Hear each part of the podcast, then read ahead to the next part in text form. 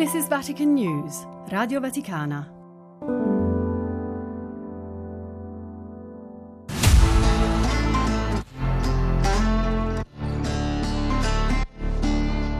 Le chiavi di Pietro. Special edition. In dieci parole, i dieci anni di Papa Francesco.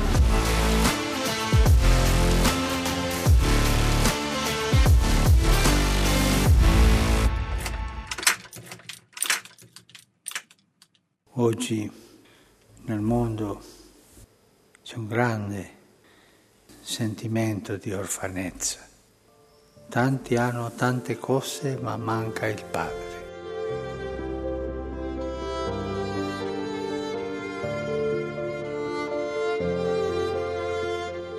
Orfandad. La prima volta che Papa Francesco parla di orfanezza lo fa nella sua lingua madre raccontando nell'incontro con la diocesi di Roma il 16 giugno 2014 l'esperienza vissuta con i giovani argentini, orfani di una strada sicura da percorrere, di un maestro di cui fidarsi, di ideali, afferma, che riscaldino il cuore, di speranze che sostengano la fatica del vivere quotidiano. Il suo è uno sguardo di osservatore attento, ma anche di un padre che sente forte il desiderio di quei ragazzi di avere una guida a cui guardare paternità e orfanezza diventano così le facce di una stessa medaglia. Francesco le mette insieme in un'omelia a Casa Santa Marta il 17 maggio 2020, in piena pandemia.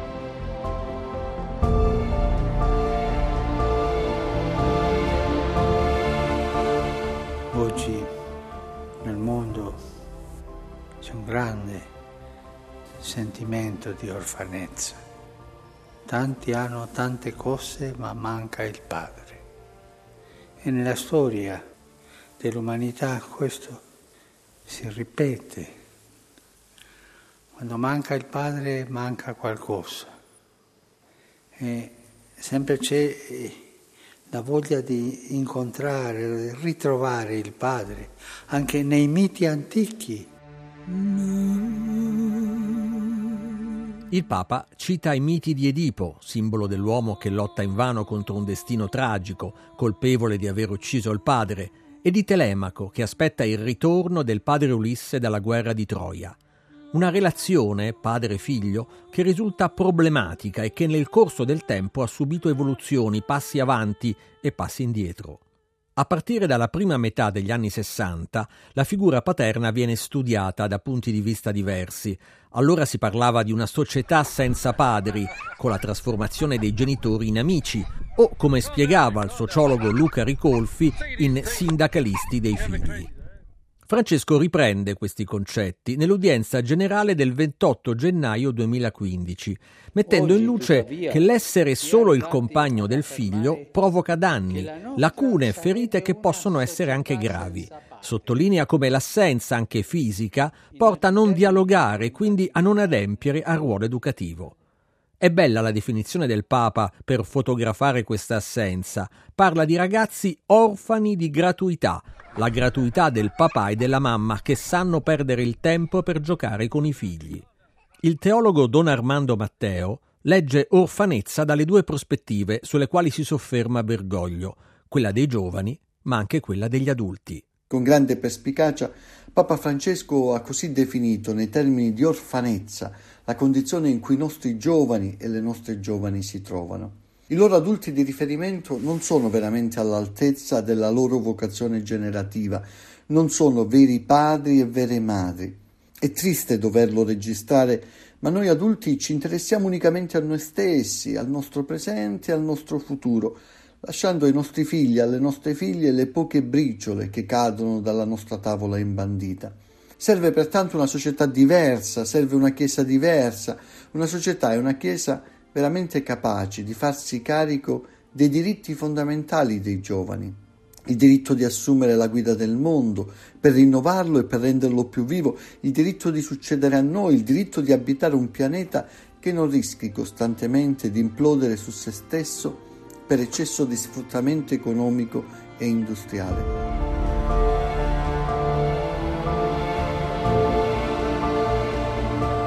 Ma Papa Francesco non ha denunciato solo l'orfanezza dei giovani, ha richiamato più in generale l'orfanezza degli stessi adulti, i quali sempre più hanno fatto spazio nel loro cuore a ciò che egli ha definito adorazione della giovinezza, culto nefasto della terna gioventù. Inutile girarci intorno, per gli adulti non c'è altra salvezza fuori da questo mito ed è così che hanno abbandonato l'amore vero di Dio. Si sono resi orfani e si sono consegnati cuore e carte di credito alle cure di un sistema economico che oltre che orfani li vuole sempre di più sufficientemente rimbecilliti. Per questo Papa Francesco ha avuto e ha parole spesso ruvide e severe per gli adulti, ritornino all'esperienza gioiosa della fede, ritornino al Padre, ritornino ad essere generativi, ritornino semplicemente a essere adulti.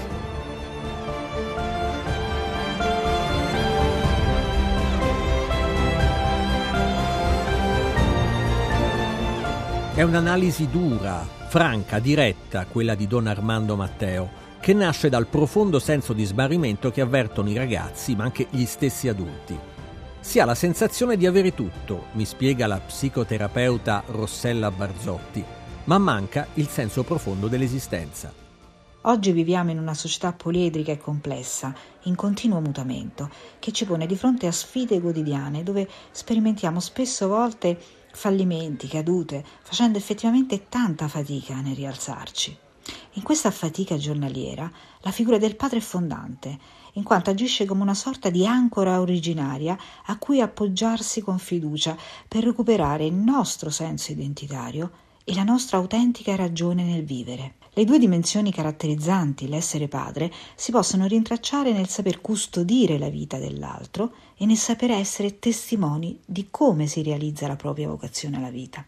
A tutti noi nella vita è capitato di aver avuto bisogno di qualcuno che in qualche occasione ci abbia iniettato dosi di fiducia rassicurandoci sul nostro procedere nella direzione giusta. Ecco, oggi sperimentiamo questo urgente bisogno di recuperare una postura paterna, fatta di presenza concreta e che possa testimoniare con coraggio, senza paura, la bellezza ma al contempo la reale fatica di un saper vivere in pienezza, favorendo così quel processo di separazione necessario al nostro soggettivo camminamento. La sensazione che proviamo nel sentirci orfani spesso ci getta in vissuti di profonda solitudine, che in realtà però nascondono tanto desiderio di padre, che spesso tentiamo di colmare con la tecnica del riempimento facile e immediato. Pinocchio, dai, di qualcosa. Babbo.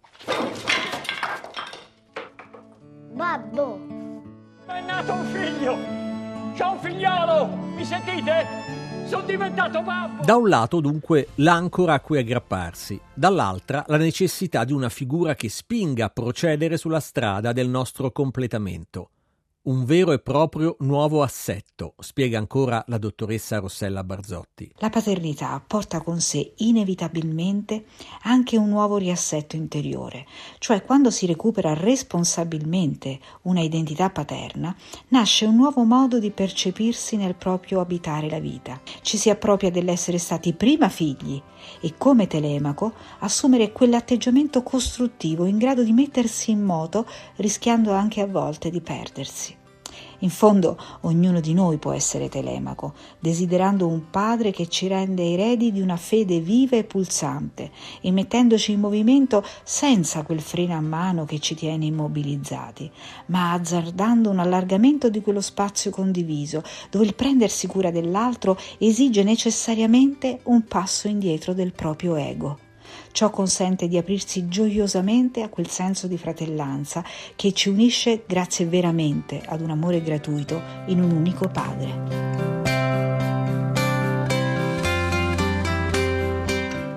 Il passo indietro del proprio ego diventa necessario per non cadere nell'orfanezza spirituale. Quella orfanezza, spiega il Papa il primo gennaio 2017, è un cancro che silenziosamente logora e degrada l'anima che spegne il senso di appartenenza a una famiglia, a un popolo, a una terra, al nostro Dio, che nasce da un cuore narcisista, incapace di vedere oltre se stesso, di appartenere agli altri, e anche di appartenersi, perché non si sente riconosciuto da alcuno sguardo. È invece lo sguardo del Padre, di Gesù, che ci chiama figli, la speranza, dice il Papa, che il mondo può cambiare, che può esserci un futuro di fraternità e soprattutto di pace per tutti.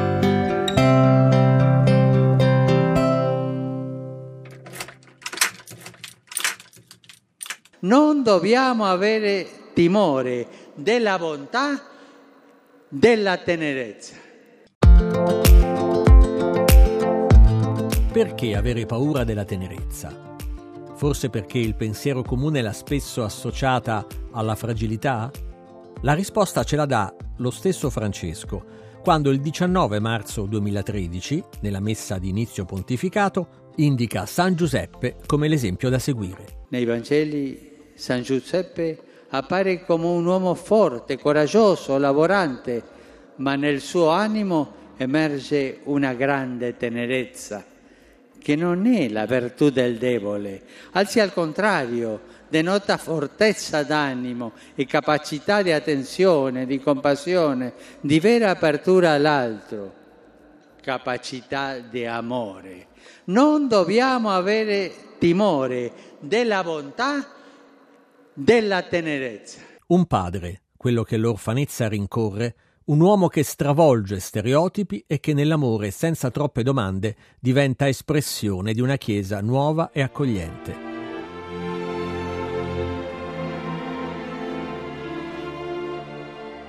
Nella lettera apostolica a Patris Corde, Francesco fa di Giuseppe l'emblema della tenerezza, la via migliore per toccare ciò che è fragile in noi. All'udienza generale del 17 novembre 2021 lo definisce l'uomo che passa inosservato, l'uomo della presenza quotidiana, della presenza discreta e nascosta, e soprattutto colui che guarda agli angoli, guarda alle ombre, guarda alle periferie, quello che il mondo non vuole. Su Giuseppe si sofferma anche madre Elena Francesca Beccaria, abbadessa del monastero di Santa Chiara in via Vitellia a Roma. Trovo significativo che il Papa leghi la virtù della tenerezza alla figura di San Giuseppe. Lo trovo significativo perché credo un po' tutti siamo soliti eh, ritenere la tenerezza una virtù tipicamente femminile, mentre il Papa parla di forza della tenerezza, in Evangelii Gaudium parla di forza rivoluzionaria della tenerezza, rivoluzionaria perché inaspettata, in un contesto come quello attuale, soprattutto, no? fatto di eh, violenza, sopraffazione, prepotenza nelle relazioni, quanto può essere rivoluzionaria la tenerezza? Perché dovremmo avere paura della tenerezza? Perché ci espone, ci consegna all'altro e dunque chiede coraggio, chiede forza, chiede determinazione, bisogna sceglierla, la via della tenerezza.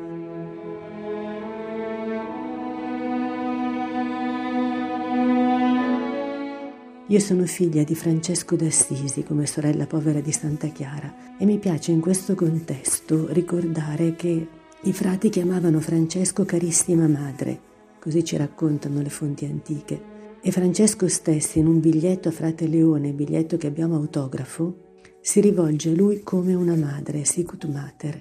I frati dunque riconoscevano in Francesco questo atteggiamento di tenerezza, in Francesco che era un uomo forte, quando la situazione lo richiedeva intransigente, rigoroso nei confronti dei frati per la loro correzione e formazione, ma insieme vedevano lui questo atteggiamento tenero verso di loro, quindi tenerezza unita a rigore. Dove si impara la tenerezza? Dove l'ha imparata Francesco? Dove l'ha imparata Papa Francesco anche? Mi sembra di poter dire nel silenzio della preghiera, eh, in quell'atteggiamento orante che ti mette di fronte alla bontà e alla tenerezza del Padre che è nei cieli, facendoti riconoscere in onestà e con umiltà tutta la tenerezza che Lui ha usato verso di te nelle situazioni della vita che ti ha donato di vivere, più o meno belle, ma dove sempre la preghiera ti aiuta a riconoscere la sua mano provvidente, paterna e buona.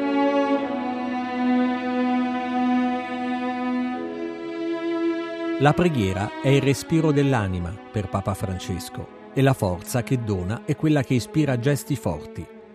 In molti hanno definito Bergoglio il Papa della tenerezza, capace di messaggi potenti veicolati con spontaneità. Il primo che il mondo ha visto è al termine della messa di inizio pontificato. Tra i fedeli, Francesco viene colpito da Cecè, Cesare Cecconi, tetraplegico da quando aveva otto mesi, portato in piazza San Pietro su una barella. Il bacio sulla fronte suggella l'incontro. È l'abbraccio del Papa a chi soffre.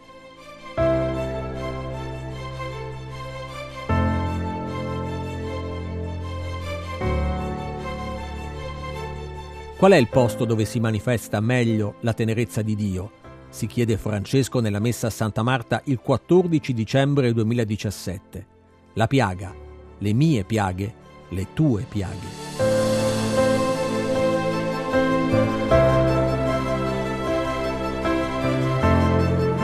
Nel corso di questi dieci anni il Papa ha abbracciato le piaghe di molti, mostrando così che nella tenerezza c'è la consolazione di Dio. Restano impresse nella mente tante immagini, dalla carezza sul volto sfigurato di Vinicio, affetto da morbo della neurofibromatosi, alla bambina anencefala portata in braccio al momento dell'offertorio durante la messa conclusiva della giornata mondiale della gioventù, celebrata sulla spiaggia di Copacabana in Brasile. Gesti di tenerezza che sono Vangelo. Tenerezza, dice il Papa, è una parola che il mondo d'oggi di fatto cancella dal dizionario. Eppure, è battendo quella strada che si arriva alla salvezza, come spiega il teologo Don Armando Matteo. C'è un libretto di qualche anno fa che può aiutarci molto a cogliere la straordinaria intuizione di Papa Francesco circa la necessità odierna di mettere in atto un'autentica rivoluzione della tenerezza. Parlo del breve saggio La morte del prossimo di Luigi Zoia che in verità ciascuno di noi oggi tendenzialmente pensa a se stesso e al mondo senza pensare più al prossimo. Eh, si tratta, secondo Zoya, di prendere consapevolezza del fatto che al presente la parola prossimo ha smarrito concretezza e profondità. L'altro diventa così puro paesaggio, c'è ma non c'è, lo vedo ma non lo vedo, ci sfioriamo ma non ci tocchiamo, non ci incontriamo più.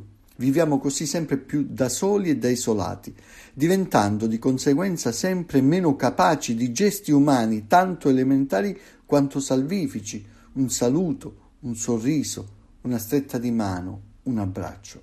Quanta ruvidità e quanta stranità, infatti, contraddistinguono i nostri rapporti quotidiani tra vicini di casa, tra colleghi, tra persone che si trovano a fare un viaggio sullo stesso autobus o treno o aereo. Serve una rivoluzione prima che sia troppo tardi, serve un modo diverso per andare incontro all'altro, per accorgersi dell'altro, per riscoprire quanto sia proprio l'altro, quell'altro che faccio fatica pure a vedere, a contribuire alla mia completa umanizzazione.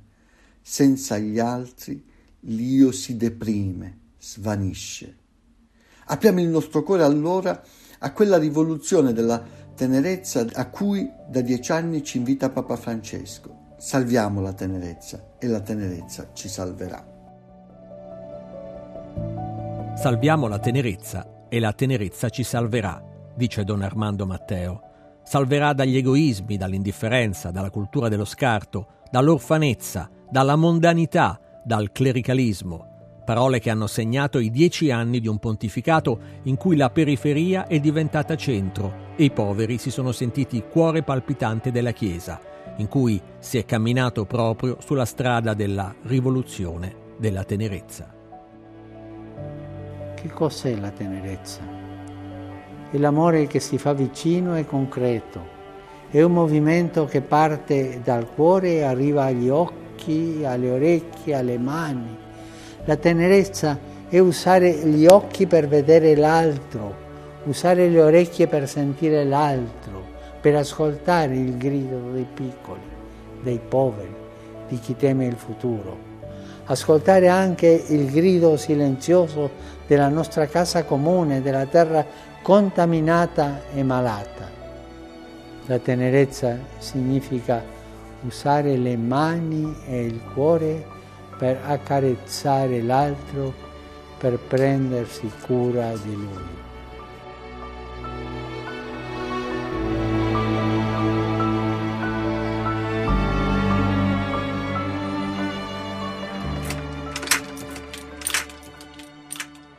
Le chiavi di Pietro, un podcast di Vatican News Radio Vaticana. Scritto e curato da Benedetta Capelli, Fabio Colagrande e Amedeo Lo Monaco.